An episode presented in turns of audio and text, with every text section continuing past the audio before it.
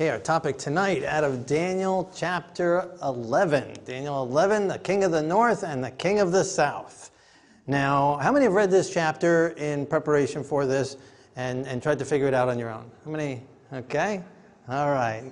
Okay, well, we've been doing it. So if, you, if, if you've missed any of the Daniel one through Daniel ten, I encourage you to go back on shalom adventure dot com and get caught up with all this because, again, as we move forward with Daniel ten, eleven, twelve. Uh, it's very important to have the foundation because they all build on each other. And so let's look at some of the principles that we've seen as we've been studying Daniel and as we go into Revelation. Uh, all the prophecies in Daniel and Revelation start at the time of the prophet and go to the end of time and on into eternity. In Revelation two, Revelation is not just one book chronological. It's several prophecies in the one book, just like Daniel is several prophecies in the one book. Each prophecy repeats and expands. So we're going to, now Daniel eleven is going to repeat everything we learned in two and seven and eight and nine, and it's going to now repeat it and expand upon it. That's why it's important to have that foundation of those beginning chapters, because it's like jumping into algebra without having first done multiplication and addition, right? So they build and build and build uh, upon each other. Uh, we're not talking about individuals, Uh, but nations, systems, and organizations. Even as the Bible talks about these nations and systems, organizations, it's not de- determining whether they're good, bad, or indifferent, or the people. It's not about people. It's just about these systems and how they were active in history, especially in relation to God's people and how they interacted with God's people, how they interacted with Israel and God's people as a whole. Um, And so, uh, and also the focus is the Messiah. The focus is not on those nations. So there could be saved people or lost people within Israel or, or these other nations, saved or lost. Again, the, the, the membership of a certain nation did not uh, condemn them nor save them automatically. Each one had to make their individual choice. But this is just the parts that they played, again, in history playing out. But the focus is not the nations, it's the Messiah. All the prophecies point to the Messiah. Not to the anti-Messiah, he's brought in a little bit, but the main focus of the chapter is the Messiah. Again, uh, like uh, we looked at Daniel nine, the main focus of that chapter is the Messiah, not the anti-Messiah. Some misinterpret that. And also then, the purpose is to know where we are, right? So it's not so much about the nations, it's not so much about the history of it, but for where we are in Earth's history, so we can be ready for the last days. Because that's where all the chapters take us, is to the last days. And then lastly, the nations listed directly affect God's people and the Bible, right? Where the Bible's being printed, where the Bible's being distributed primarily. Uh, of course, it's going to the whole world, but where is it being received primarily? Where is it being uh, disseminated primarily? Uh, where is it being uh, printed and, and again received? That's the main focus of these scriptures.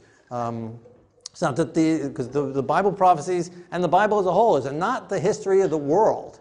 Uh, it's, it's certainly not the history of God. God goes way bigger and much more than, than uh, anything we understand here or the Bible talks about. It's much bigger than that. But it's really just God's, the Bible is God, and these prophecies is about God's interaction with his people, those that are receiving him, again, primarily. People all over the world are receiving him, but this is where the focus is of the scriptures. Okay, so with that, uh, a little review of two, seven, eight, nine, and getting into ten, eleven. So Daniel two was the statue, head of gold, silver, bronze, iron, legs of iron and clay, feet of iron and clay rather, and then a stone comes and destroys the whole statue. So four metals, five segments of the statue, and then a sixth aspect that comes in, destroys the statue. Daniel seven does the same thing, four different beasts. Uh, lion with eagle's wings, bear lifted up, four leopard with four heads and four wings, and a beastly beast with ten horns, and then a little horn coming up, and three horns getting knocked out. Uh, so four beasts, but then a fifth segment, and then a sixth, the beast gets destroyed.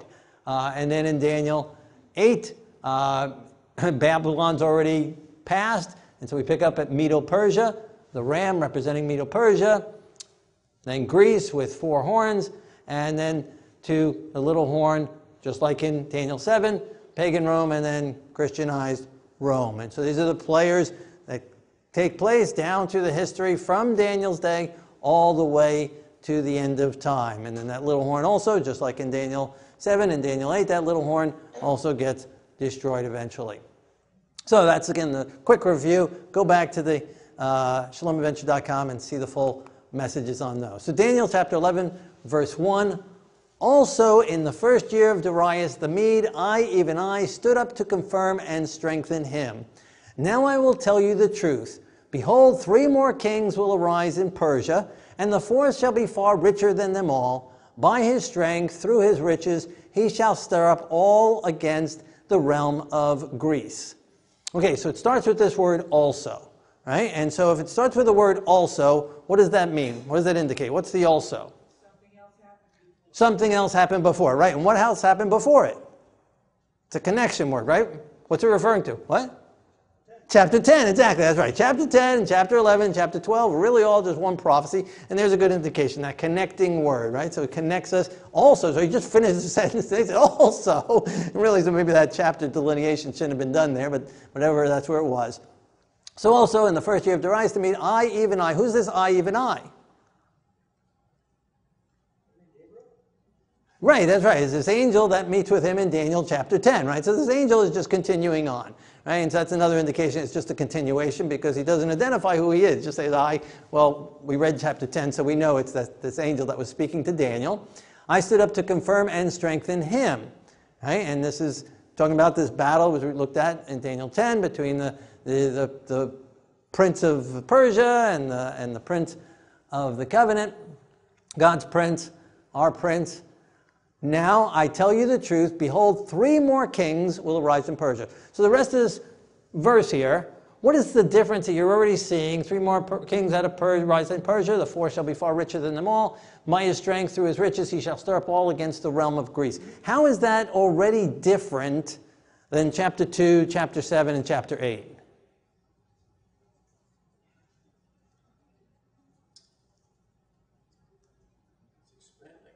Well, it's expanding, yes, but it's also very plain words. It's not talking about beasts. It's not talking about a lion with eagle's wings. It's not talking about a, a, a ram flying across the earth, right? It, it's uh, or a goat flying across the earth, right? It's not talking about heads of gold. It's very plain. He's saying, three more kings will arise in Persia. What do you think is going to happen next? Three more kings are going to rise in Persia, right? And the fourth king is going to be richer than them all. What do you think is going to happen? The fourth one's going to be richer than them all, right? And then by his strength he, and his riches, he's going to stir up all against the realm of Greece, right? So who's going to fight against Greece? Persia, exactly. And who the, who's Persia going to fight against? Greece. I mean, it just says it out there, right? It's just plain as day in contrast to Daniel chapter two, Daniel chapter seven, Daniel chapter eight, right? So this chapter There's, there's no even interpretation at the end where Daniel's saying, I don't understand, and Gabriel having to interpret it for him. It's just right there. He's just laying it out very, very clearly. It almost looks like it's written after the fact. And there are some people who believe it was written after the fact. They can't believe that Daniel actually wrote it. It is so, so clear. So let's look at a little history. I got this uh, from a friend of mine, Scott Moore. Where he got it from was a... Uh, janitor at a, at a school that he was at, um, and who put it together. It's that simple. I, I wish I knew his name. I wish I remember his name, but I don't remember his name. Uh, but it's that simple. He put it together, and so I'm going to use these notes here uh, because it's so nicely written. Three more kings will arise in Persia. These were the three kings that followed Cyrus, the current reigning king. They were Cambyses, false Smerdis, a usurper, and Darius the First. The fourth shall be far richer, and by his riches, by his strength and riches, he shall stir up against Greece. The fourth king's, king was Xerxes, Ahasuerus in the book of Esther. He inherited the wealth from the previous kings who had acquired riches through conquest and tribute. Xerxes spent four years and a huge fortune assembling the largest army ever assembled to date, two and a half million men and a huge fleet of ships. He attacked Greece, only to be defeated at Salamis in four hundred eighty B C E. This defeat began the demise of the Persian Empire and the rise of Greece. All right, so there's again a, just a quick summary history right there. Is that very similar to what we just read in, in, in Daniel? Yeah. Now this is written today, looking at history books and putting it all together and getting all these names. But Daniel wrote it long before it took place. And almost written, again, same thing, word for word. Just very plain, very clear. The Bible is real. The Bible is truth. He lays it out. There'll be three kings. The fourth one will be rich. And he's going to attack Greece. Boom, boom, boom, boom. Happens. Exactly as he said. Okay. Back to Daniel chapter eleven, verse three. Then a mighty king shall arise, who shall rule with great dominion, and do according to his will. And when he has arisen, his kingdom shall be broken. Okay, who is this? Who is this mighty king who will rule with great, great, great, great dominion and do according to his will, and when he has arisen, his kingdom is broken? Who's this? Alexander. Good, you guys are great. All right, we, I can just, you know, we don't have to do this, right? You can just read it yourself, right? It's so simple, right? Alexander the The Great, exactly, Alexander the Great. He, a mighty king, he arises, right? As he's described in Daniel chapter eight, a large horn, a mighty horn on this, on this uh, goat, strong, right? And when he gets to his strength, the horn gets broken. Here it just lays it out very clear. A mighty king, he comes, and when he's in his power, he shall be broken. Alexander the Great, by the age of what, like thirty-three, has, he dies in a drunken stupor, and uh, swallows his vomit and, and, and suffocates, and uh, he dies. At a young age, he's conquering the world, he's at the height of his power, he's risen up, and then boom, the whole thing gets broken. And then it goes into actually some more details and says it's broken up. When he has arisen, his kingdom shall be broken up and divided toward the four winds of heaven, but not among his posterity, nor according to his dominion with which he ruled, for his kingdom shall be uprooted even for others beside these. All right, so this four winds of heaven, what does that sound like?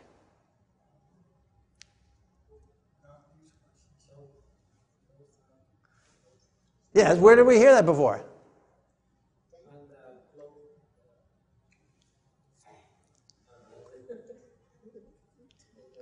The ram that goes flying across the, you have to go back to shalom adventure dot com and look at Daniel chapter uh, eight, right? The ram, he's coming with a large horn. He's coming across the earth without touching the ground. He hits the, uh, his ram, horn gets broken, and then what happens after his horn gets broken?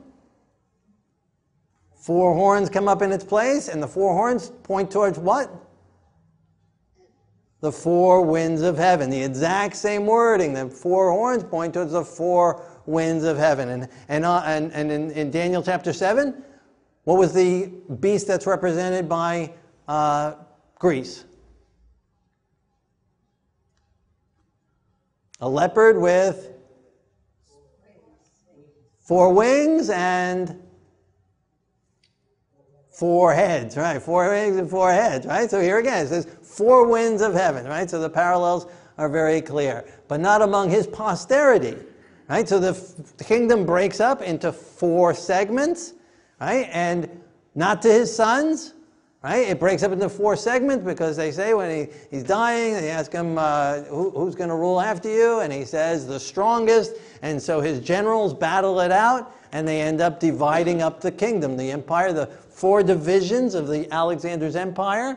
We have uh, Ptolemy there in the south, Seleucus there, Um, Cassandra over the Greece area, and then there's Lysimachus something, whatever there, the other one, right? And so you have the four generals, they break up into four various different segments of the kingdom, just like Daniel prophesied.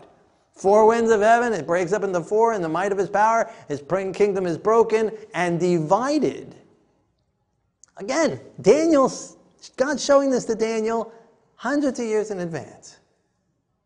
It's going to be broken up and divided. And what happens? Alexander dies, broken up, divided into four winds of heaven, four segments. Absolutely amazing. Also the king of the south shall become strong, as well as one of his princes, and he shall gain power over him and have dominion. His dominion shall be a great dominion. So the king of the south, now it gets introduced as the king of the south. Before it said king of, it said Persia and Greece, and now we have this new de- description, the king of the south. And throughout the rest of the chapter, that's how it's going to be described, as the king of the south. Now, the south one obviously is Ptolemy. Ptolemy is the area that uh, we now call Egypt, right? And so that's where he rules over, or that's the kingdom of the south, Ptolemy. And it continues that way until it gets replaced, and we'll see, but it still remains from there. And Ptolemy becomes the name, that was the name of the general, and all or most of them after that continue with that name. So Ptolemy then becomes like the name like king or president or Caesar. It's really just a title that gets tacked on to their name. So we have a Ptolemy the First, a Ptolemy the Second, a Ptolemy the Third, a Ptolemy, you know, and so they just keep on uh, with the posterity of that first general. Okay, and then we have the, okay, so then verse six, at the end of some years, they shall join forces, for the daughter of the king of the south shall go to the king of the north and make an agreement, but she shall not retain the power of her authority, and neither he nor his authority shall stand, but she shall be given up with those who brought her, and with him who she begot, and with him who strengthened her in those times. Now some versions, that last part there, it says, uh, with him who begot her, depending on, on how you translate it there. But there's some versions that have it this way, with him who she begot.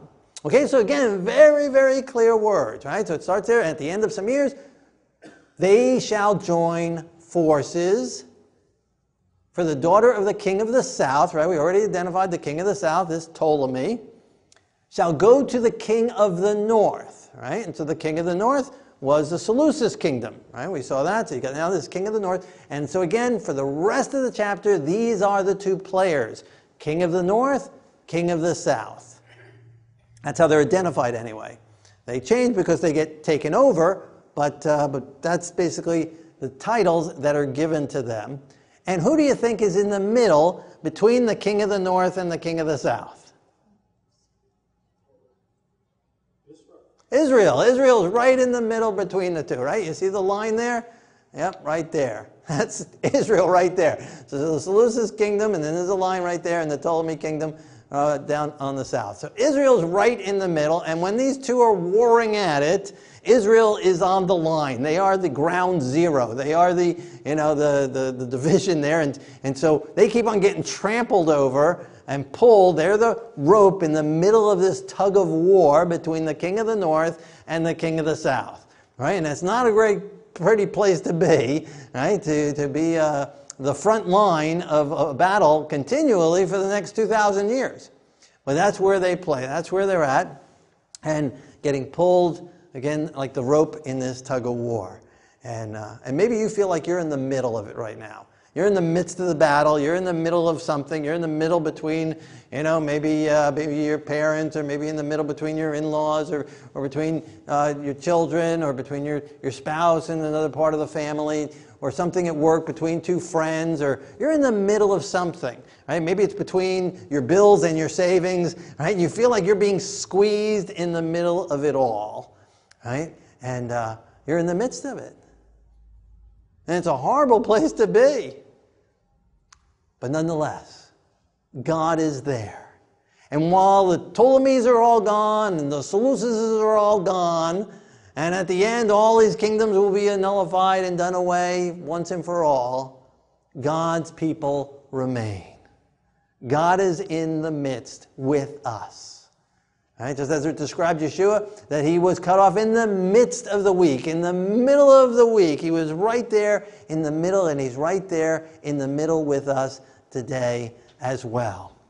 He is in the middle of the battle. He is in the middle of the battle, as we looked at last week, between God and Satan. He's right there with us. We are in the midst of it, and he never leaves us. He never forsakes us. And so whatever you're going through right now, whatever pressures you're under right now, if you feel like you're on the firing line and you are the firing line, don't worry. God is with you. God will strengthen you. God will see you through this as well, and even for the long haul.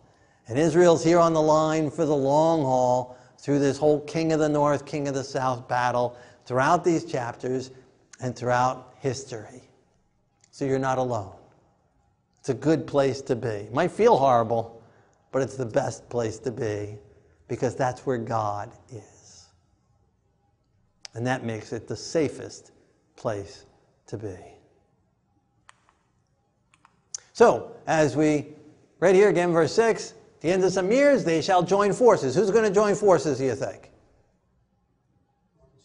King in the south and the king of the north. Right? They're going to join forces, right? And how's that's going to happen? This, ki- this daughter of the king of the south, she's going to do what? She's going to go to the king of the north. That's what it says. So what do you expect's going to happen? The daughter of the king of the south is going to go to the king of the north, right? And make an agreement together. That's what it says, right? But she shall not retain her power, neither her authority shall stand, neither he or her authority will stand.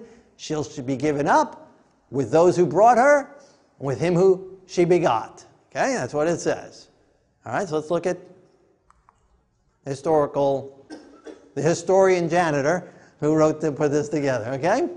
After the death of Seleucus the First, the king of the north, a long and costly war ensued between Syria and Egypt. Those are the terms that they're now, right? Over the possession of Israel.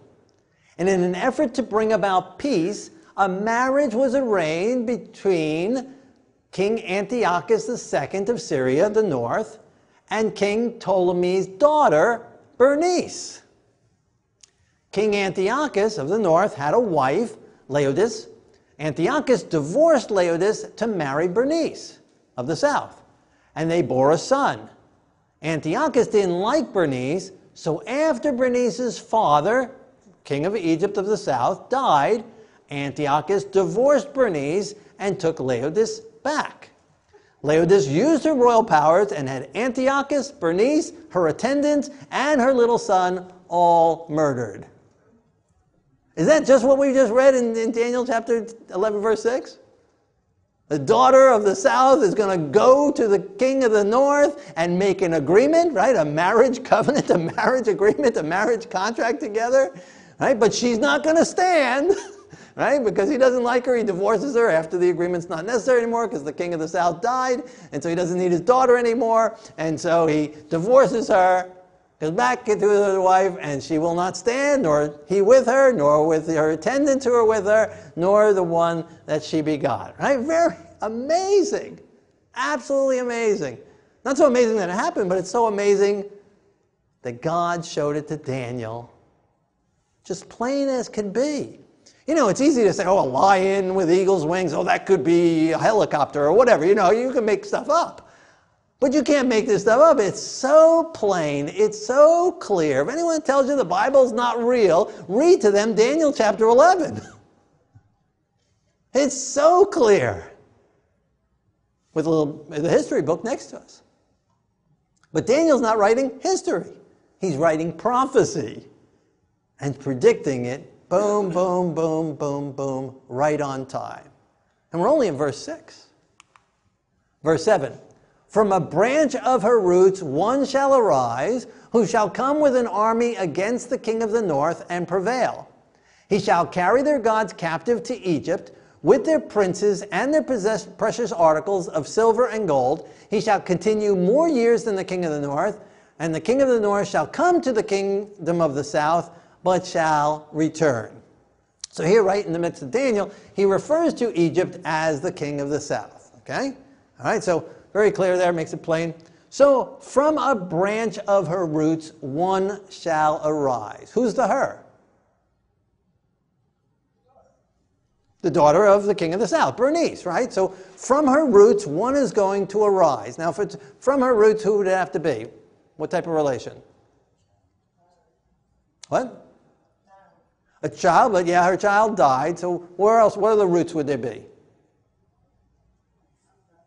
Her brother, exactly. Her brother arises, boom, right on, right? Her brother arises, Berenice's brother, Ptolemy the Third, arises to replace his father and to to uh, to um, avenge his daughter, I mean his sister, to avenge his sister, and so he goes and he attacks the king of the north. Exactly like it says, and he wins, and he carries the gods of the captives of Egypt to Egypt with their princes and their precious articles of silver and gold, and he's hailed as a hero back down in Egypt in the south. Look at this, he won this battle for us, he avenged our name, and he avenged our queen, and, and he goes there and he, he's, he's heralded as a wonderful king to them. Just as it says, he goes back there with his riches, and on the way back, actually, as he's backing again in the middle, right? So he goes to the north, he, he avenges for his sister's death, and he comes on his way back, he stops in Israel, he stops in Jerusalem, and he goes to the temple and he gives offerings thanking the God of Israel. Now, I have no doubt he was thanking all the gods in the whole entire world at that point. They brought back a bunch of their gods. But he did stop and gave praise to the God of Israel. He thought that was significant, and, and he stops there and does that. So he does that, and he comes and he says, with the gold, and he shall continue more years than the king of the north. And he did. He outlived the king of the north by, I think, about four years. And the king of the north shall come to the kingdom of the south, but shall return. And sure enough, just like it says, the north tried to win it back. They came and attacked the king of the south, but they didn't win, and they had to go back. They had to retreat, and they had to return. Exactly as it says. Do you think God really cares about Berenice and Laodice and Ptolemy the third? Not so much. He does. Yes, he does. He loves them. But he's showing that God knows their future, and God knows your future as well. God cares about you just as much as he cares about Berenice and Laodice and Ptolemy the third and all these various guys. But it's showing God knows and God cares. God knows in advance. He knows the end and the beginning. He knows it all. He knows where we've been from. He knows where we're going. He knows where how this earth started, and he knows where it's going. We don't have to fear the future. He's got your life in your, his hands, and maybe you're in the midst of, again, an uncertain time in your life, and you don't know what's going to happen tomorrow, but God knows what's going to happen tomorrow. We're in his hands. Rest in him. Trust in him. Have faith in him. And that's one of the main purposes of these prophecies. It's not so that we can have a history lesson about Berenice. It's so that we can be assured God's word is truth. And God cares, and he knows. Sometimes we feel like no one knows. No one knows what I'm going through, right? There's even a song. No one knows, right? The troubles I've seen, right? Maybe I'm off key there a little bit, right? But God knows, right? Sometimes we feel like no one knows, no one understands. God understands. And God knows. God sees into the future. And he cares about you. Verse ten, his son shall stir up strife and assemble a multitude of great forces, and one shall certainly come and overwhelm and pass through. Then he shall return to his fortress and stir up strife. The king of the south shall be moved with rage and go out and fight with the king of the north, who shall muster a great multitude, but the multitude shall be given into the hands of his enemy. Again, very plain. His sons is the king of the north, right? His sons, right? So they got defeated. So his sons, right? Because the king of the south outlived the king of the north. So the king of the north, who comes along? To avenge them, they lost their gods, they lost their riches. Who comes along? What does it say? His sons. His sons, exactly. His sons come along. Well, that's what we should be looking for in history, right? Does his sons come along? We'll see in a minute. And they assemble a great multitude and a great army, and they go back down to attack the king of the south, and they move at him, and the king of the south moves at with rage against them, so they're both raging at each other again, right? That's what it says. And he moved at him, and they go out and fight with the king of the north. They muster a great multitude, but who wins? The king of the south, right, because the king of the north is the, uh, is the aggressor, but the multitude shall be given into the hands of his enemy. All right, so the one that has the multitude is the one who loses, according to the prophecy. Let's check our history books. The son of Seleucus the second of the north, Seleucus the third, and Antiochus the third, so his two sons, assembled a great army against Ptolemy of the south, And in two nineteen B C E, Antiochus the third began a campaign for southern Syria and Israel by retaking the port of Antioch. He then set out on a systematic campaign to conquer Israel from his rival, Ptolemy the fourth of the south.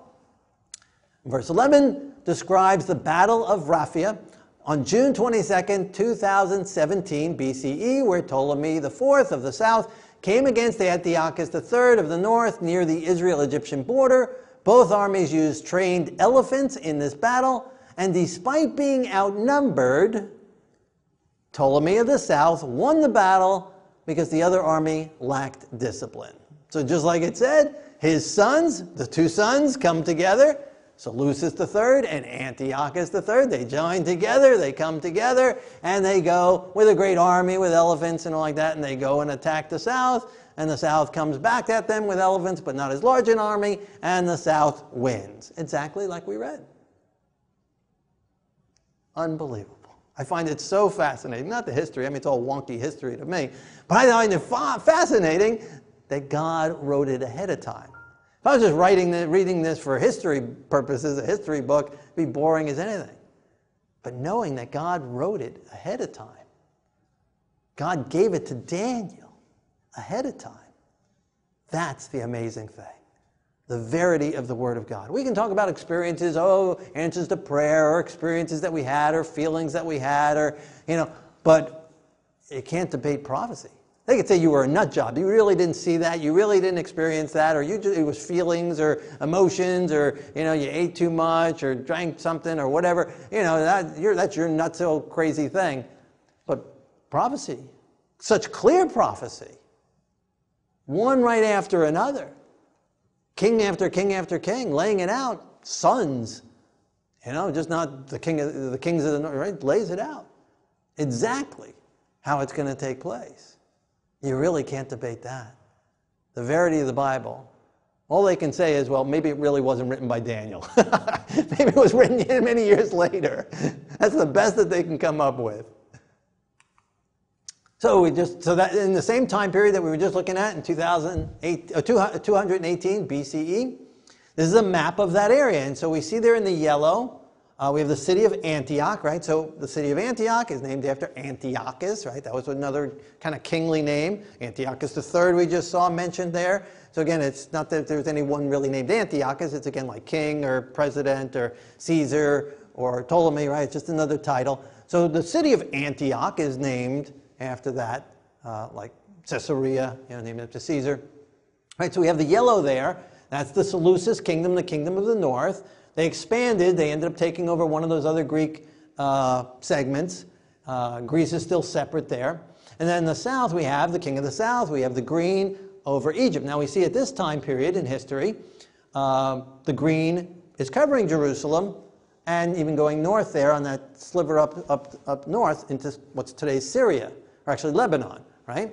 And that's exactly what we're seeing written in history and in prophecy. That at this point, the king of the south it has Israel is gaining more control over than the king of the north. Okay? Now, there's one really other big player in this Mediterranean Sea. We got the big yellow, we got the big green as far as land mass, and the next biggest player, we got a couple of little colors there, but the next biggest is the light blue, and that's Rome. And about this point in time, we're going to see Rome start coming into the picture more and more, okay? Just like the picture shows, just like the map shows, just like the, uh, the janitor wrote, just like Daniel wrote, just like the historians wrote. Daniel eleven, verse twelve, when he has taken away the multitude, his heart will be lifted up, and he will cast down tens of thousands, but he will not prevail. And the king of the north will return and muster a multitude greater than the former, and shall certainly come at the end of some years with a great army and much equipment. Okay? So when he, that's Ptolemy of the south, the Ptolemy the fourth of the south that we've been talking about, the verse before we was talking about, has taken away the multitude, his heart will be lifted up, right? So he just won this big battle, and so now his heart is lifted up, and so like the other guy, he decides to stop at Jerusalem also. But unlike the other guy who goes there and gives offerings, this Ptolemy the fourth decides he wants to see the inside of the temple. I want to go in there. I want to go enter into the temple. And the Levites say, no, no, no, no, no, I'm sorry. No one except the Levites, and not even the other Jews are allowed in here. Certainly you're not allowed in here. Sorry, king, uh, you're not allowed in. And so he gets mad. And what does the next part of the Bible say? And he will cast down tens of thousands. So he lifted up. He's thinking, I'm great. I won this battle. And so now I can go anywhere I want. I want to go into your temple. They say, no. He gets mad, and he will cast down tens of thousands, but he will not prevail. So what do you think is going to happen next? What's he going to do? Kill tens of thousands. He goes back to Israel, or back down to Egypt and Alexandria, and I should have showed you that on the map, where a lot of Jews were living. He killed forty thousand. forty thousand is tens of thousands of Jews, but he will not prevail. He dies at the age of thirty-seven. So he doesn't last very long, just as the Bible predicted. Line by line by line. I think it's amazing. Verse fourteen, Daniel chapter eleven. In those times, many shall arise up against the king of the south. Right? So he just died. Ptolemy the fourth died at the age of thirty-seven. So he doesn't have a young, uh, old, uh, you know, uh, old enough young guy coming up after him. And so his five-year-old son becomes heir. He died at thirty-seven, so now five-year-old is ruling the kingdom. Everyone goes, a five-year-old, we can take him now. Now is our chance, right? And so they say, many shall arise against the king of the south. And that's exactly what happened in history. Also, violent men, I believe this is Rome and Antiochus the fourth Epiphanes, robbers of your people shall exalt themselves in fulfillment of the vision, but they shall fall. Okay, so violent men. Did the Roman kingdom become a violent and rob the people? Certainly did, yes. You know, taxation beyond measure, right? And how about Antiochus the fourth, Antiochus Epiphanes? Does that name sound familiar at all? Where does that name sound familiar from? That's it. Maccabees, exactly. That's the Hanukkah story. That's the Hanukkah Antiochus, right? Again, a lot of Antiochus. This is Antiochus Epiphanes. He comes on the scene, and he certainly was a robber of the people, and he certainly was a violent man. He tried to enforce uh, no circumcision, no Sabbath keeping, eating pork, and all other kinds of things, and again, uh, taxes above measure. So very violent and a robber of the people, but he shall fall is the prophecy. Right? And so robbers, violent men, shall come on the scene next. And now Romans start coming on the scene, and Antiochus the fourth is the next one in the north. The king of the north shall come and build a siege mount and take a fortified city, and the forces of the south shall not withstand him. Even his choice troops shall have no strength to resist.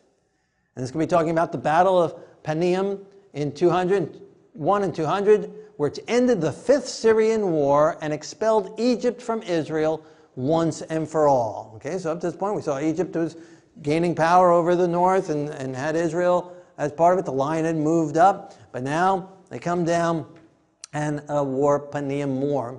That's where the city of Pan, right? Uh, it, it's, uh, it's after the, uh, the, the, uh, the god of Pan. Um, you know what the god of Pan looked like? Pan pipes. That's right. Right, uh, like a goat with a man's body, and he played the, the, the, the pan. That's where we get the pan pipes from. He played the, the, the flute, right? And he would attract people to follow him. Right, and, uh, and this is up in an area in Israel that's called Banyas. And it's called Banyas because the Arabs can't pronounce the P. And so instead of saying Panyas, they called it Banyas, Ban. And so the god Ban, Banyas. And that's where, but it's also called in the Bible Caesarea Philippi. And Yeshua takes his disciples there, and we've taken groups there. Some of you have been there and been to the very spots where there's uh, the temple to the god of Pan is located. And so this is where this battle takes place. And so this nullifies Egypt's influence over Israel after this Fifth Syrian War of the King of the North, King of the South, as far as those players go. He, Rome, who comes against him, Antiochus the fourth Epiphanes, and will do according to his own will, and no one shall stand against him. So Antiochus the fourth, as he comes down and again wins that battle, he comes down then into Egypt, and he goes down into Alexandria, and while he's there, Antiochus the fourth is there, Egypt again, this young king, and so he calls help to Rome. And Rome comes and they send an ambassador, and I think his name is Pompilius. And he comes down, and here's a painting of it again. So it's a famous enough historical account that someone painted a painting of it. There's a number of them. This is one of them. And he draws a circle. Pompilius there on your right with the white cape. He draws a circle around Antiochus Epiphanes. And he says, do not get out of that circle until you agree to surrender and leave Egypt. He thinks about it, I don't know how long, and then he agrees to leave Egypt, and then he can step out of his circle without getting killed, and they escort him out of Egypt, and he goes back home with his tail between his legs. Right? And so this is the defeating of Antiochus, the downfall of Antiochus Epiphanes. So again, he's not some great, powerful thing, as some misinterpreters of Daniel eight try and make him to be. He, he falls, he gets pushed around by Rome as it comes to play and protecting this young king. And then he goes on his way home. He also stops in Jerusalem. And he finds out, this is the Maccabee story, the Hanukkah story, that uh, the, the, the, Kohen, the, the priest that he puts over the temple, that he assigned there as his puppet, Uh, Israel thought he was dead. They thought he died there in Egypt, and so they kicked out his guy, and they put in their own guy.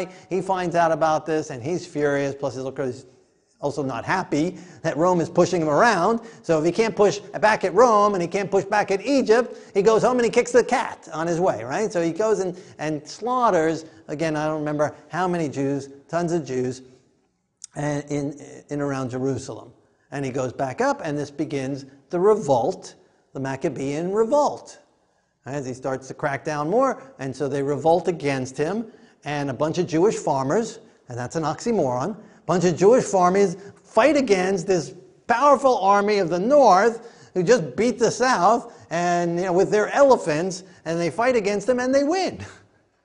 So just as the prophecy said, he will fall, and just as it says here, Rome comes in against him, he will do according to his will, and no one will stand against him. Right? Does Rome come in? Does anyone stand against Rome from here on out? No. Rome comes in, and just as it says, he does as he wills. Draws a circle around the king. Don't get out of that circle or I'm going to kill you. I don't care what you got, your whole army here. We got fleets out in the, in the Mediterranean, and he, he won't get out of the circle, and he surrenders. Right? He does according to his own will. And nobody stands up against him, just as the prophecy says. And Antiochus falls, and that begins the fall of the Seleucid kingdom. And so then Rome comes in and takes the place of the Seleucid kingdom as the king of the north. And so as we see on our map here, uh, the, all of those colors there eventually become the Roman Empire. So the Roman Empire eventually, by the year uh, A D one seventeen, ruled the entire Mediterranean. Any ship that enters into the Mediterranean Sea, off any port around the Mediterranean Sea, is from Rome. Rome rules it all. Right? There's a lot of power there, right? And most of the Black Sea as well. But in the process of winning nations, you start with the purplish color, and that's Rome by the time of Julius Caesar, forty-four B C E. Right, and then you see the green. Okay, so by that time, the Syria, Antiochus area, Seleucus area, uh, the, where it says Syria down here. So by Julius Caesar, that's already conquered. So that's conquered first with these other areas. That's conquered, right? And so this is all part of that Seleucus kingdom, right? So all of Greece is now falling. But then the green comes next, and there's Alexandria.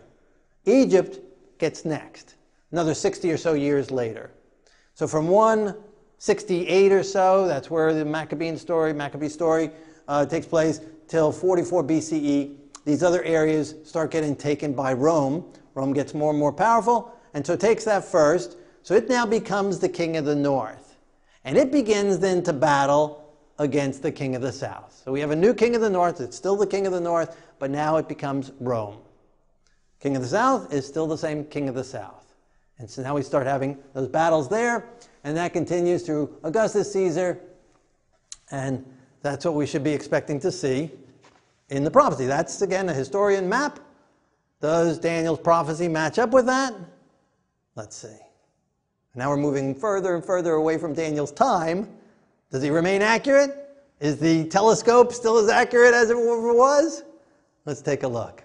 Verse sixteen, he, Rome, shall stand in the glorious land with destruction in his power. How is Rome described in Daniel chapter two, the statue? Right? What metal is Rome? Iron. And how's he described? He'll be like iron, as strong as iron, crushing and devouring. And here, Daniel chapter eleven, he shall stand in the glorious land with destruction in his power. And that's what Rome did. It went and it crushed everyone underfoot, right? Charging, walking across the Mediterranean area. He shall stand in the glorious land. Did Rome then come into the glorious land and rule over the glorious land? It certainly did. And no one able to stand against him from that time on. So they rule over the glorious land. They move in. So Rome is this next power coming in, the Roman Empire. Verse seventeen, he shall also set his face to enter with the strength of his whole kingdom, and upright ones with him, and he shall give him the daughter of women to destroy it, but she shall not stand with him or be for him. Okay? So he shall also set up his face to enter the strength of his whole kingdom, right? So he's entered into the glorious land, he's entered into Antiochus, this area there, the Seleucus area, and now he's entering into the whole of his kingdom, the whole Mediterranean. He's moving and moving and moving and conquering the whole area, the whole kingdom. Right? Well, who is that? We just looked in history. Where are we in history? Verse by verse. Who's this? Rome. Which person in Rome? Where are we in history? Where are we going verse by verse? Who's the first main ruler of Rome that's conquering and gets the title? Caesar, very good. Which Caesar? Which Caesar? Very good. Julius Caesar, okay? So Julius Caesar shall set his face to enter the strength of his whole kingdom and upright ones with him. He shall give him, who would this other he then be? Who's been the battles? The king of the north and the king of the south, right? So now the king of the south, he shall give him the daughter of women. Who's the daughter of women? Who's the daughter of women? Cleopatra, very good. All right, you, take, you come in, you preach it from now on. That's, you got it. That's simple. That's right. You can do it. There you go. That's it. Very simple. That's what the Bible says, right? And to destroy it, but she shall not stand with him or be for him, right? So he, Julius Caesar, shall also set his face to enter the strength of his whole kingdom and upright ones with him. He shall give him the daughter of women, Cleopatra, to destroy it, but she shall not stand with him. Cleopatra joins with Mark Antony, Caesar's enemy, or be for him. Exactly what the Bible says, right? And a movie, right? A movie made. That's right. So, yeah, so, again, anyone doubts the Bible, like, oh, the Bible's not real? Just open up Daniel chapter eleven, verse seventeen, and read it to them. That would be one thing if we just pull that verse, just that one verse out and say, see here, it says daughter of women, that's Cleopatra. Ah, how do you get that? Well, we've been building for the last seventeen verses and going verse by verse, and it's been tracking with history year by year by year, right? We didn't push this in there in the middle. We didn't just say, oh, let's find Cleopatra somewhere and shove her in somewhere.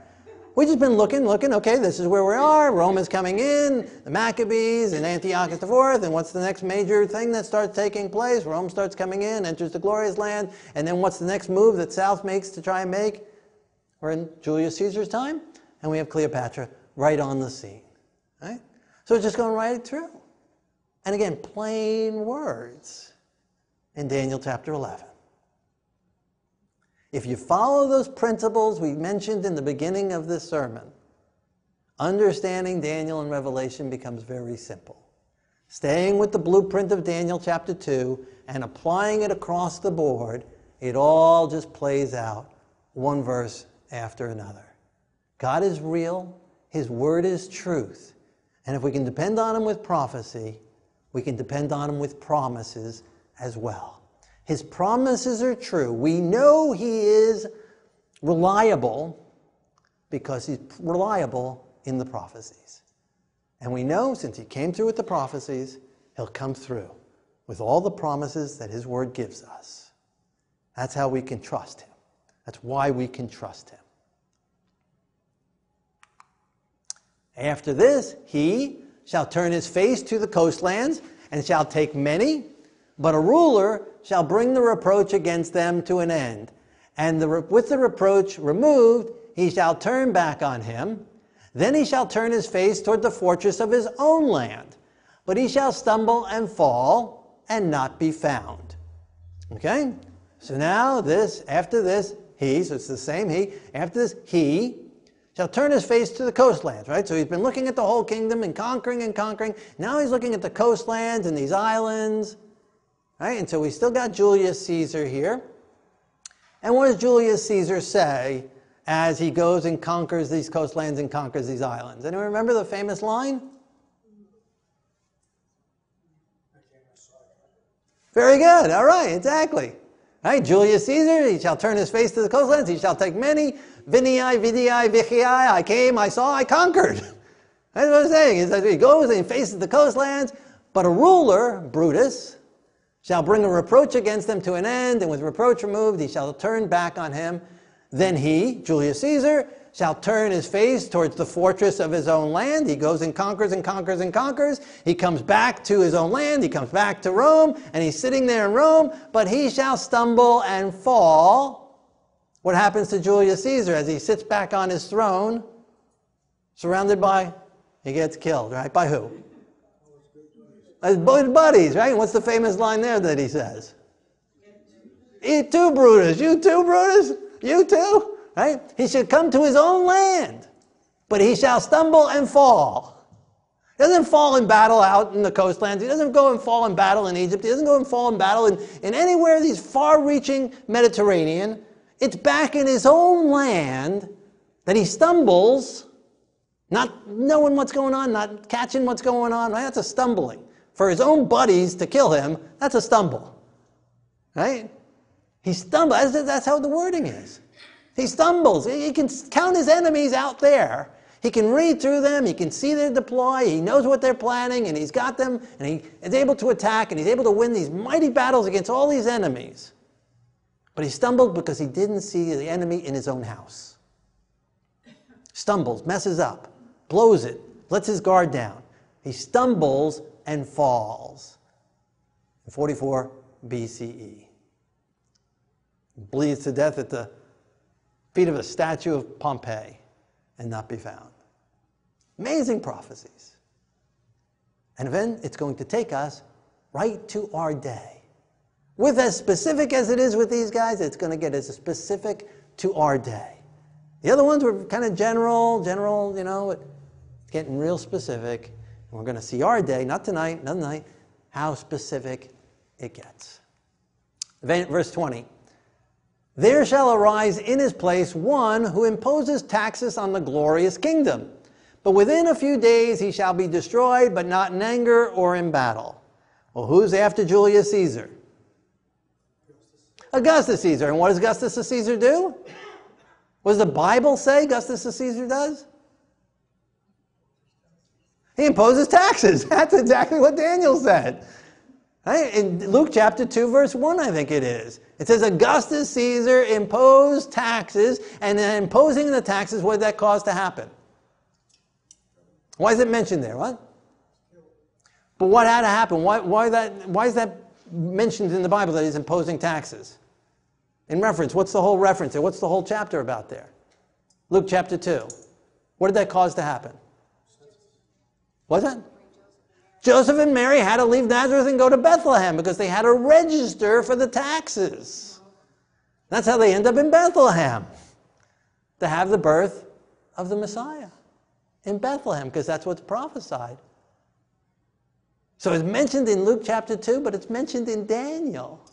And again, we could just pull that out and just throw that in there and say, oh, look, imposing taxes. Imposing. No, but we've been going all twenty verses in the timeline of the verses. We're not jumping around here and there. It's just following this timeline. And we get to this place in the timeline, and it mentions the next guy is going to impose taxes. And the next guy is Alexander, uh, Augustus Caesar. And what does he do? He imposes taxes. Exactly what the Bible says. It's so amazing. So amazingly accurate. Verse after verse after verse after verse. Imposes taxes on the glorious kingdom. Again, he's ruler over the whole entire Mediterranean Sea. But it specifically mentions the glorious kingdom. No doubt he imposed taxes everywhere else. But it specifically matches, mentions the glorious kingdom. Why? Because the Bible's going to mention it as well. So that we can see the connection without a doubt. That this is exactly who it's talking about. And he dies not in anger, not in battle. He dies of old age. So Augustus Caesar. Verse twenty-one, in his place shall arise a vile person, to whom they will not give the honor of royalty, but he shall come in peaceably and seize the kingdom by intrigue.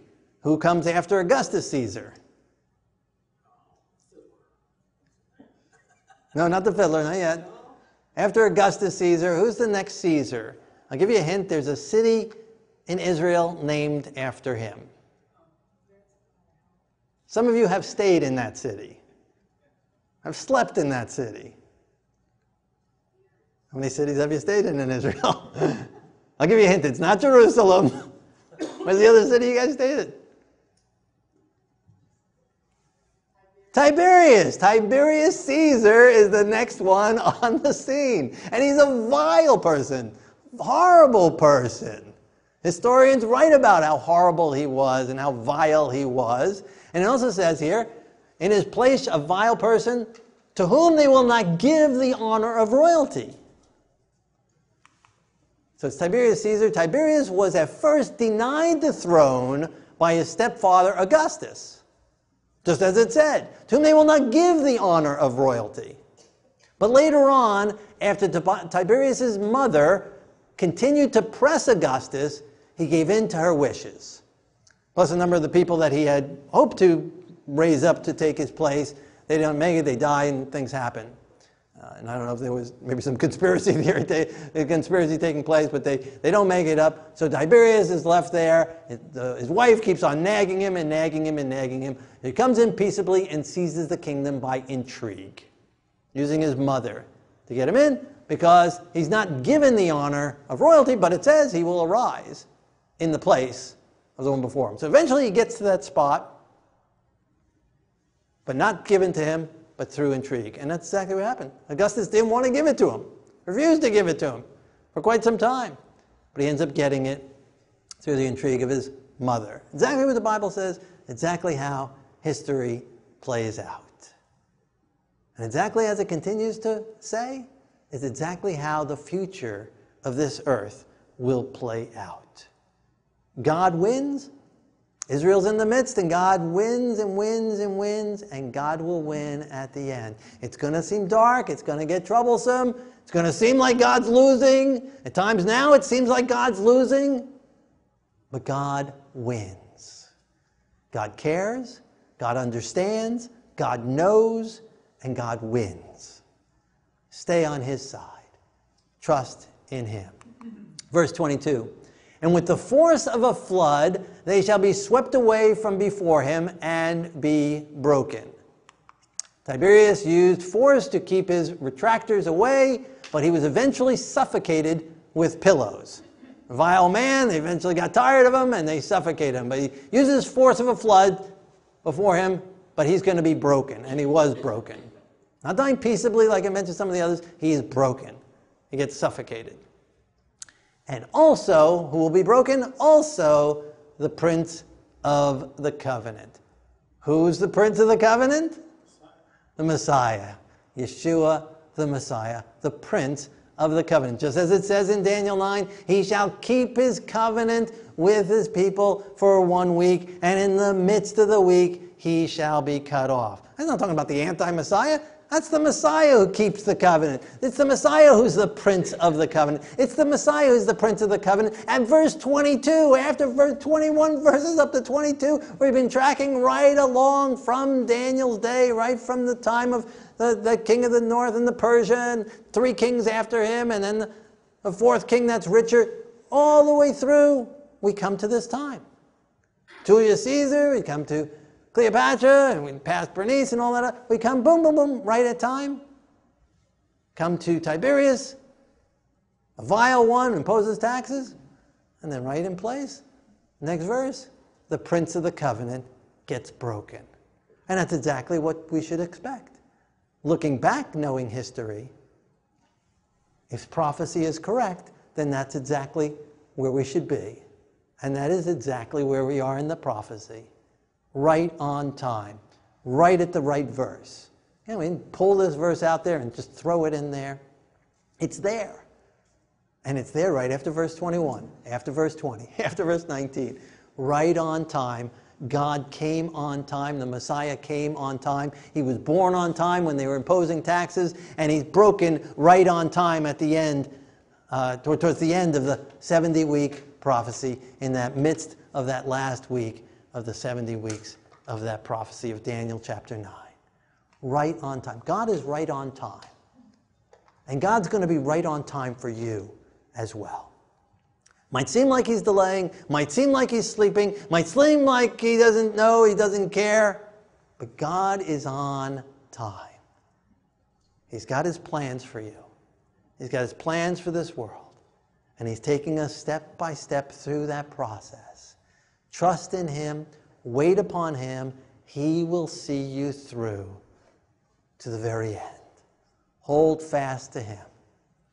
And here we are, it's almost the middle verse of this chapter. And then we're going to close for the night on this chapter. We're going to pick up, it gets continually more exciting as it gets to our day. But right here, in the, it's about the middle of the chapter. There's forty-something verses in this chapter. We're at verse twenty-two. So again, the Messiah is in the midst. He's in the middle.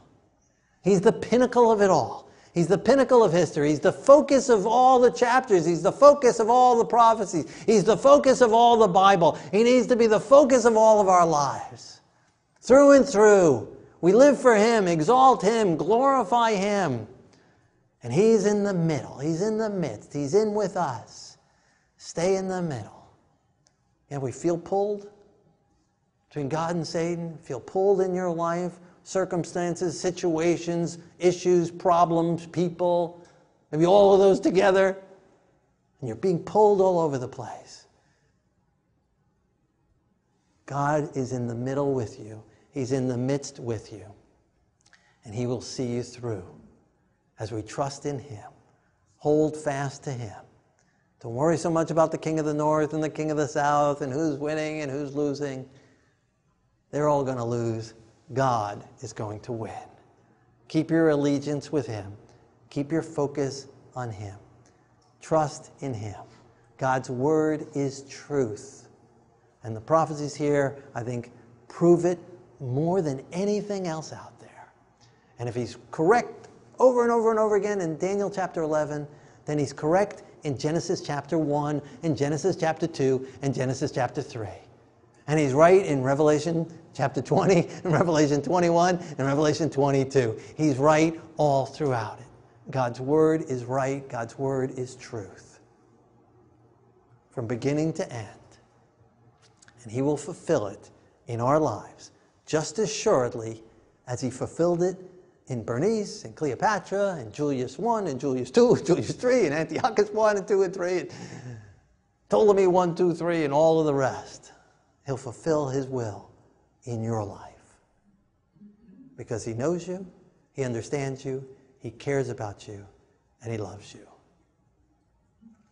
Let us pray together. If you've feeling more secure in God's word and trust. If you're in the middle of a battle right now, as we pray, surrender it to God, surrender the issue to God, let him work, let him do his work, trust in him, and let him fulfill his will.